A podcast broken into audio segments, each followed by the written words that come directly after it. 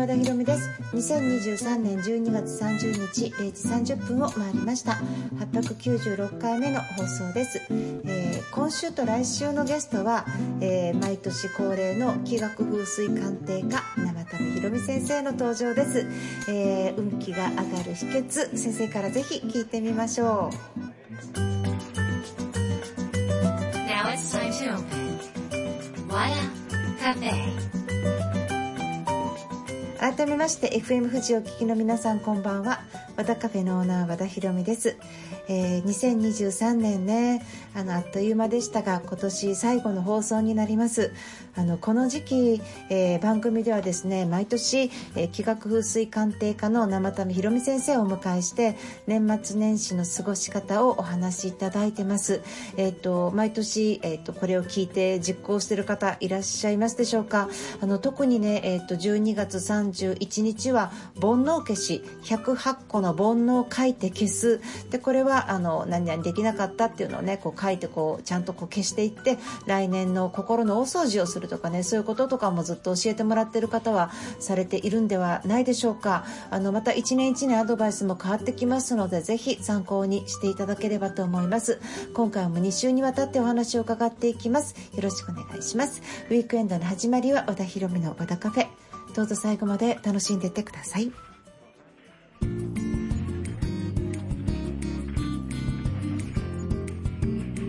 Vaundy で怪獣の花唄をお届けしました。和田博美の和田カフェ。今週はゲストをお迎えしました気学風水鑑定家の生田目浩美さんです。ナッキーよろしくお願いします。お願いします。えー、先日ね、えー、要点ビジョンセミナーで、えー、ご登壇いただきまして 本当にありがとうございます。参加した人の来年良くなればいいですよね。ね本当にね。はい。本当にであのまたラジオでもねちょっと毎年恒例でお話ししていただきたいんですけど、はい、あの風水の観点から見た2024年についてなんだけれども、はい、あのそもそも風水ってこのまあ占いとかそのスピリチュアルとか風水とかってなどういう違いがあってどんなふうに見てるか教えてもらっていいですか？はい。あのー、まあ風水そのもの自体は、えー、イコール自然であってて自然の中のさまざまな神羅万象のエネルギーを自分に合ったものとを取り入れながらエネルギーをアップしていくということで開運につなげていく。というのが、まあ、簡単に言ったところなんですけれども占いは、まあ、おそらく統計であったりとかあと星の配置からこの時期はこういうことが起こりやすかったとかそういったものが、まあ、いろんな角度をこの星とこの星がこういう角度を取るといいとか悪いとか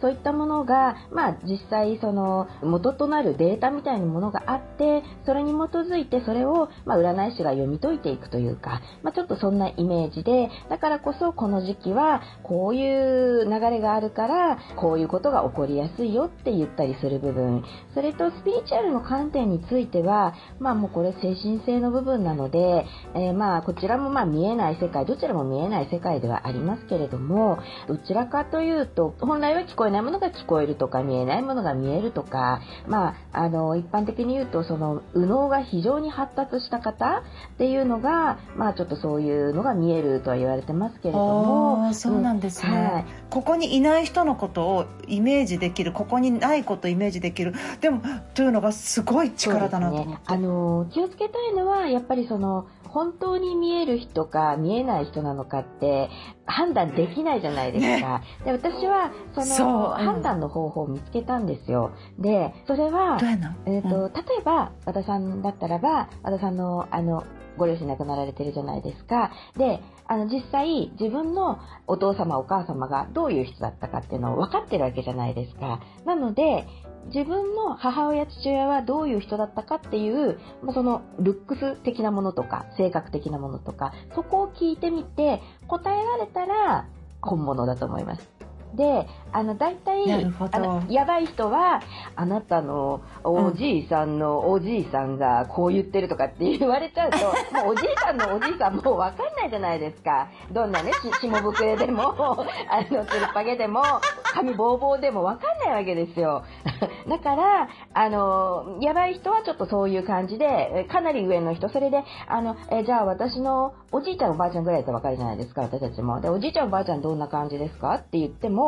あの、いや、ちょっとね、まだ亡くなって何十年じゃ出てこないわよとか、まあそういうふうに言ったら絶対あの、まがいものだと思っていただければいいのかなと。だから自分がわかる人のことを聞いてみる。どんなものが好きだったかとか、うん、あの、どんな格好をいつもしてたとか、うんと、私があげたプレゼントなんて言ってますか？とか、うん、あの、あの時の気持ちどんなんでしたか？みたいな感じで、じゃあ、あ、もらったのはあれよね？とかって本当の方だったら多分言ってくるんですよね。それだけ、あの、和田さんが心を込めて送ったものだから、お母様ももちろん覚えてらっしゃるはず。だからそれは何だったかとかいうものを、あの、ちゃんと向こうが言ってきたら、その、スピリチュアルの方が言ってきたら、それは正しいと。だから、うん、自分が知っている範囲の情報を相手にも聞いてみるっていうのが、うん、それ答えられたらちゃんと本当だなと信じていいかなと思いますね。すごいね。でもねあの不思議な世界がありますね。うんね、この証明できない世界ってあって見えるんですね。感じるって言いますもんね、うん、そういうのって、うん、でも、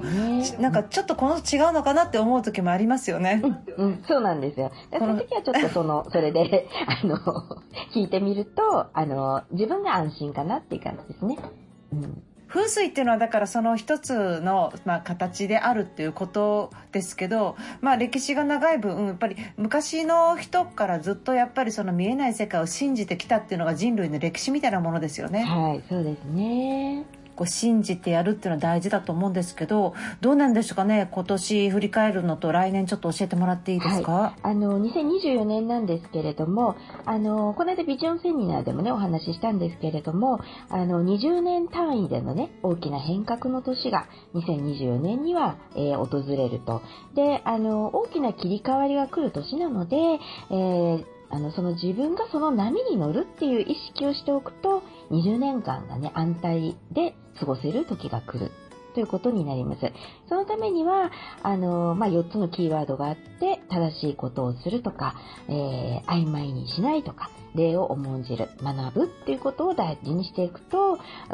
いいということになりますね。まあ、これを知ってると知らないとだと、この先20年大きく変わってくる。で、また、やるかやらないかで変わってくるので、まあ、やったもの勝ちですから、ぜひそこを意識して、あ、じゃあなんか勉強してみようとか、物事はっきりさせてみようとか、あじゃあちょっと綺麗になることをやってみようとか、あそういうふうにいろんなことをチャレンジしてみるといいという年の始まりがやってきます。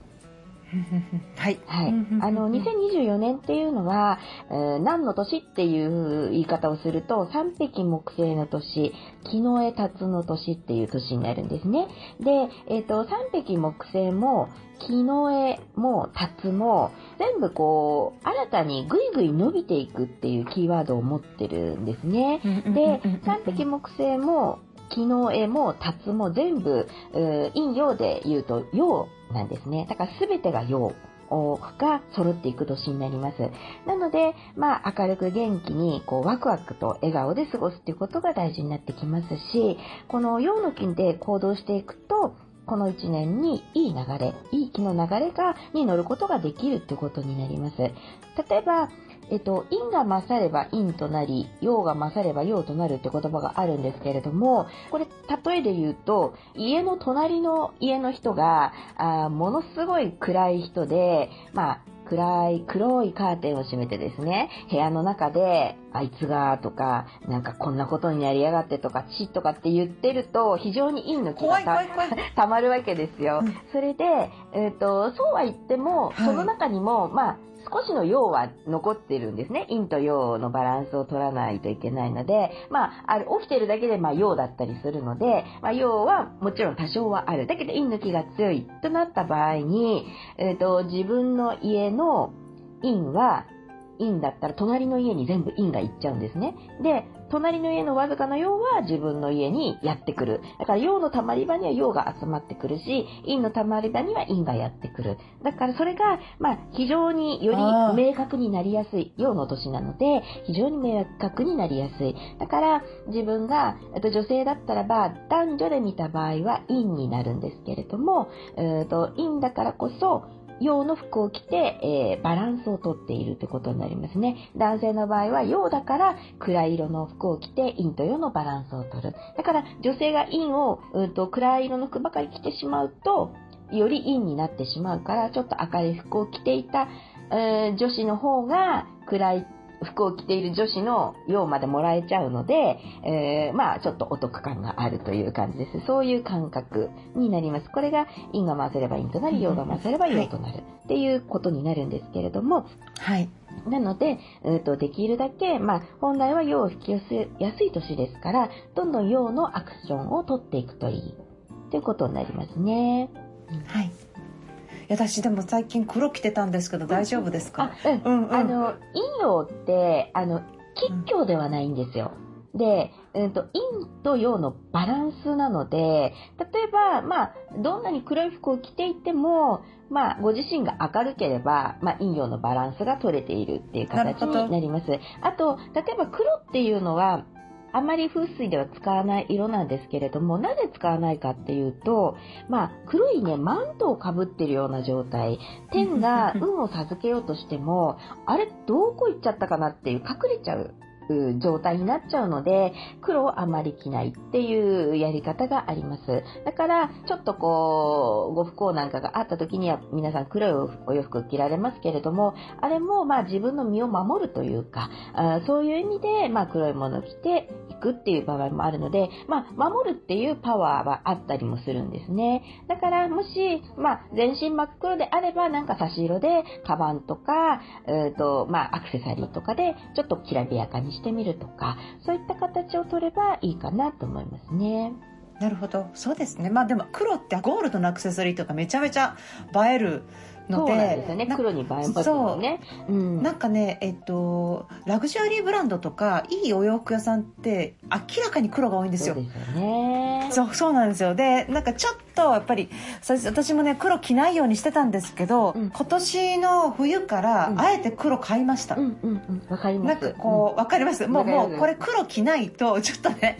もうちょっとおしゃれ楽しめないっていうか、うんうん、でそこでもうなんかそのこだわりをちょっと捨てておしゃれ楽しむみたいな。そうそうなんか自分の気がすごくおしゃれを楽しむ気で上がれば大丈夫かなと思ってきてたんです、ね、そうですそうです。あの自分が楽しいと思う、うん、まあこの黒い服を着た私なんかちょっと素敵じゃないとかなんか似合う似合うと思って、まあ、避けてたけど似合うとかでそれで自分が美しく見えるのであればそれは美なのでうん。なのであと細く見えたりね。そうなんですよね。で黒って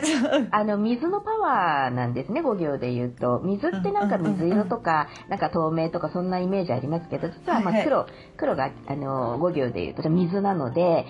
美しさとか、しなやかさとか、艶やかさとか、うんうん、若々しさとか。出ます、出ます。うん、そう、そういったものも管轄しているので、だから、あの、私は黒着てるけど、いいんなのって思いながら着てる人いないと思うので、黒、いや、そうなんですよ。私は美しく見せるためって思えばいいと思います。なんか、こう、私はやっぱおしゃれしてもらいたいっていうか。うんうん、いや、本当そうです。うん。時代に合わせるってことはすごく大事で、あの、えー、年を重ねれば重ねるほど、ちょっとこう、なんでしょうね、カラフルすぎるのってだんだん痛くなってくるじゃないですか。そうそうそうそう。それをね、やっぱり前面に出して相手にどう思われるかっていうところまで、相手がこの人やばいなと思ったら、やばいイメージを持たれるので、それはそれで逆効果なんですよ。口に出さないけど思ってるじゃないですか。あ、ちょっと痛いなとか、えー、やばいなみたいな。そう思われたら、それは決して勝ちではないということになりますね。はい、やっぱりね、だからね、うん、そこも含めて、まあ確かに明るい色はいいんだけど、洗練された感じとか、うんうん、あと素材感とかね、うんうん、生地のね、なんか、そういうのとかをちょっと高級感みたいな素材感。素材の良さみたいなのもね、うんうんうん、感じていければいいなっていうふうに思うんですが、うん、そうそうこんな私の話ばっかりです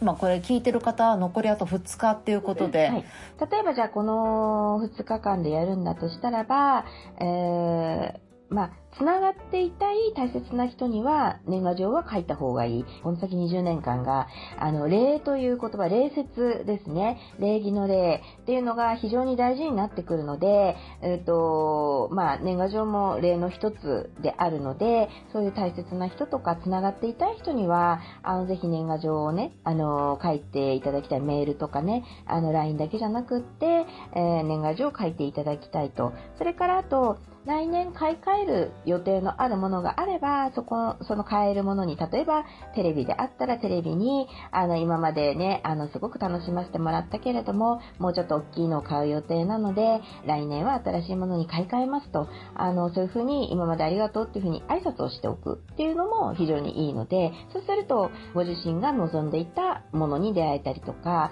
もしかしたら検証とかで当たっちゃうかもしれないし、あの、いい形で手に入れることができる。っていうのがあるので、もし来年買い替えたものがあれば、ちょっとそこに声をかけておくってことをしとくといいと思います。まあ、あとは、あのー、いつもやっていただいている煩悩消しですね。108個のできなかったことを書き出していただくとか、それはまあ最終日にはぜひやっていただきたいですけれども、とにかく早めな段階で、どんどんどんどん書き出していただくといいかなと思いますね。煩悩の中身がわからない人いるんですけど、はいはい、煩悩についてちょっと教えてください。えっ、ー、と、まあ、えー、例えば自分ができなかったこととか、やりたいけどやってないよっていうことをピックアップして書いていただく。それって、その、本当はやるべきだったこととかやりたかったことができていなかった。で、それはなぜできなかったかっていうことが、あの、分かっていくためのものなので、例えば、何々さんを許せなかったとか、これいかにもちょっと煩悩っぽいんですけれども、そういう言葉でもいいので、じゃあ、許すためにはどうしたらいいんだろうとか、どういうふうに相手のことを考えたらいいんだろうとか、必ずこう、うん、気持ちが前向きに変わっていくような、えー、になっていくので、なので、えー、できてないこととかを、まあ、ピックアップしていくといいかなって感じですね。なるほど。書いたら必ず、あの、マイナスなことになっちゃってるので、必ず都度消していっていただきたい。消しながら書いて、消しながら書いてをしていただきたいということですね。わかりました。ありがとうございます。お正月はどうしましょう？お正月ですね。3月日については、1日はもう好きなことやっちゃっていいです。もう楽しんじゃったりとか、のんびり寝てもいいですし、テレビだけ見てもいいですし、ゲームだけしてもいいし、まあ1年の経営は元旦にありっていうので、例えば大きな目標だけ決めておくっていう感じがいいかもしれないですね。例えば、はいはい、とことん働くとか、とことんお金を貯めるとか、とことん遊ぶでもいいし、人に優しくするでもいいし、信頼される自分になるでももいいし、大きな大きな目標を、うん、ちょっと立てておくといいかなって気がしますね。それをもとに、2日の日に書き初め初夢があるので、えー、うん、大きな目標に近づけるためにどうやったらいいのかっていうことを細かく100個書いていくんですけれども、その100個書くときに年末に、えー、消していった煩悩を、こう、今度はこういうふうに、うん、えー、やりながら目標を設定して、え叶えていくっていうことを宣言していく。っていうのが、この書き初めになります。で、えー、夜見た夢が、えー、一富士二鷹三なすびとか、高いところから眺めている、えー、水水と、えー、水の中を泳いでいるとか、そういった夢が見れたらば、その目標は叶いますよっていう、えー、初夢占いができるので、まあ、夢もね、ちょっと楽しみにしていただければいいかなと思います。そのものズバリ見るのってなかなか難しいので、えっ、ー、と、何かを成し遂げてるとか、えー、なんか、あの、1位取っちゃったとか、なんか競争して走ったら1番だったとか、泳いだら1番だったとか、えー、こう、何の障害もなくスイスイ進めてるとか、えー、空飛んでるとか、あそういう感じでもいいですね。まあでもちょっと絵とか見ながら勝手に見た気持ちになるっていうのはどうですかね。いいもしかしたら夢見たかもみたいな感じ。いいと思いますよ。あのー、なんでしょう、えー、寝る前にちょっとそういう、えー、絵とか写真とかを YouTube でもいいですし、ちょっと見ながら、えー、昼寝してみたりとかして、夜に備えるとか、絵をまあ枕元に置いてみるとか、で、こう、イメージしながらそのまま寝ちゃうと、あ、これ、あ、なんか夢見た気がするみたいな。そんな感じでも全然 OK です。わかりました。ありがとうございます。はい、えっと、じゃあ、あの、そんな感じでナッキーからいろいろお聞きしてきましたけれども、えっと、また来週もナッキーお願いします。はい、わかりました。はい、よろしくお願いします。では、ここでナッキーから来年がハッピーになれるようなリクエストソングをお願いします。はい。えっ、ー、と、ちょっと時期過ぎてしまったんですけれども、桑田佳祐さんのキッスインクリスマス、クリスマスだからじゃないという曲ですけれども、2012年バージョンの方で、えー、お願いします。わらカフェと皆さんここでお知らせになります。1月21日、ワクワク電線ツアーを実施いたします。えー、もうあと1ヶ月切っちゃってドキドキなんですけれども、ぜひこちらのイベントお越しください。このイベントはですね、えー、2005年からスタートして10年間やりまして、10年間やった中で、まあ、あの、まあ、お金もすごいかかるし、えー、準備も必死になるし、えー、なんか会社的にはちょっと続けるのかなって思ったことまあ、自分自身でもこの大きなイベントを続ける自信がないなと思ってちょうど10年だったからファイナルでいいやと思ってファイナルしちゃったんですが、まあ、ワクワク伝線ツアー大好きなファンの方たちがまあ、再演してほしいっていう声があってでその声にお応えして2019年に開催したんですがえー、2019年開催した後すぐコロナになってできなくてできなくてやっとですね。でもこれ今回渋谷の桜ホールというところでやるんですがここ普通にお金いくら出しても借りれないんですよ。抽選で借りれる。で私たちこう抽選で当たったんですね。なんとですごい綺麗な会場でさせていただきます。ワクワク伝線ツアーっていうのは講演とかセミナーだけではなくってそこで何らかの演出が入る見ている人飽きさせない本当に記憶に残るものって思ってあの作っています。だから本当に準備も時間がかかるし普通のセミナーとか講演だったら舞台監督とかいないじゃないですか。舞台監入りますし演出家も入る。いや一体どんなんだと。でこれどんなんだっていうのがもう見た人がいやそれはとにかくワクワクなんだよってね見た人がそういうふうにしか言えないから広がらないんですがあの他にないのでもう広げようがないんですね。でもやっぱりこういう表現をするそして受け取るっていうことがすごい大事だと思って続けてきてます。見てみないとわからないものだから一体何なのかなと思ったら一回見てほしいです。で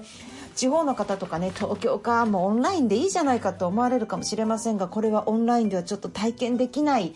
えー、ものそそこでの空気感っていうのがあるんですね。やっぱりライブって。だからいやちょっと交通費かかんなとかね。あの宿泊代もと思われるかもしれませんがもう自己投資をして体験に本当に物を買うとかも大事かもしれませんが何よりも人生を豊かにするのは体験にお金をかけること。ぜひワクワク伝線ツアーっていう体験にお金をかけて来ていただけると何か、えー、2024年変わるきっかけになるのではないでしょうか。えーと、こちらあの前夜祭高野菜もセットでチケットがありまして、えー、前夜祭はちょっと小さめなんですが、えー、高野菜はですねあの私が大好きなホテル、えートランクホテルの綺麗な場所であります。限定100人様なので、えー、っとこれ若国伝説は来れる方だったら誰でも申し込めますのでパーティーだけは無理なんですけどね。ぜひ、えー、そちらお越しいただければと思います。あのこれは本当お早めにそれから、えー、っと早く申し込んでくださった方には特典があるので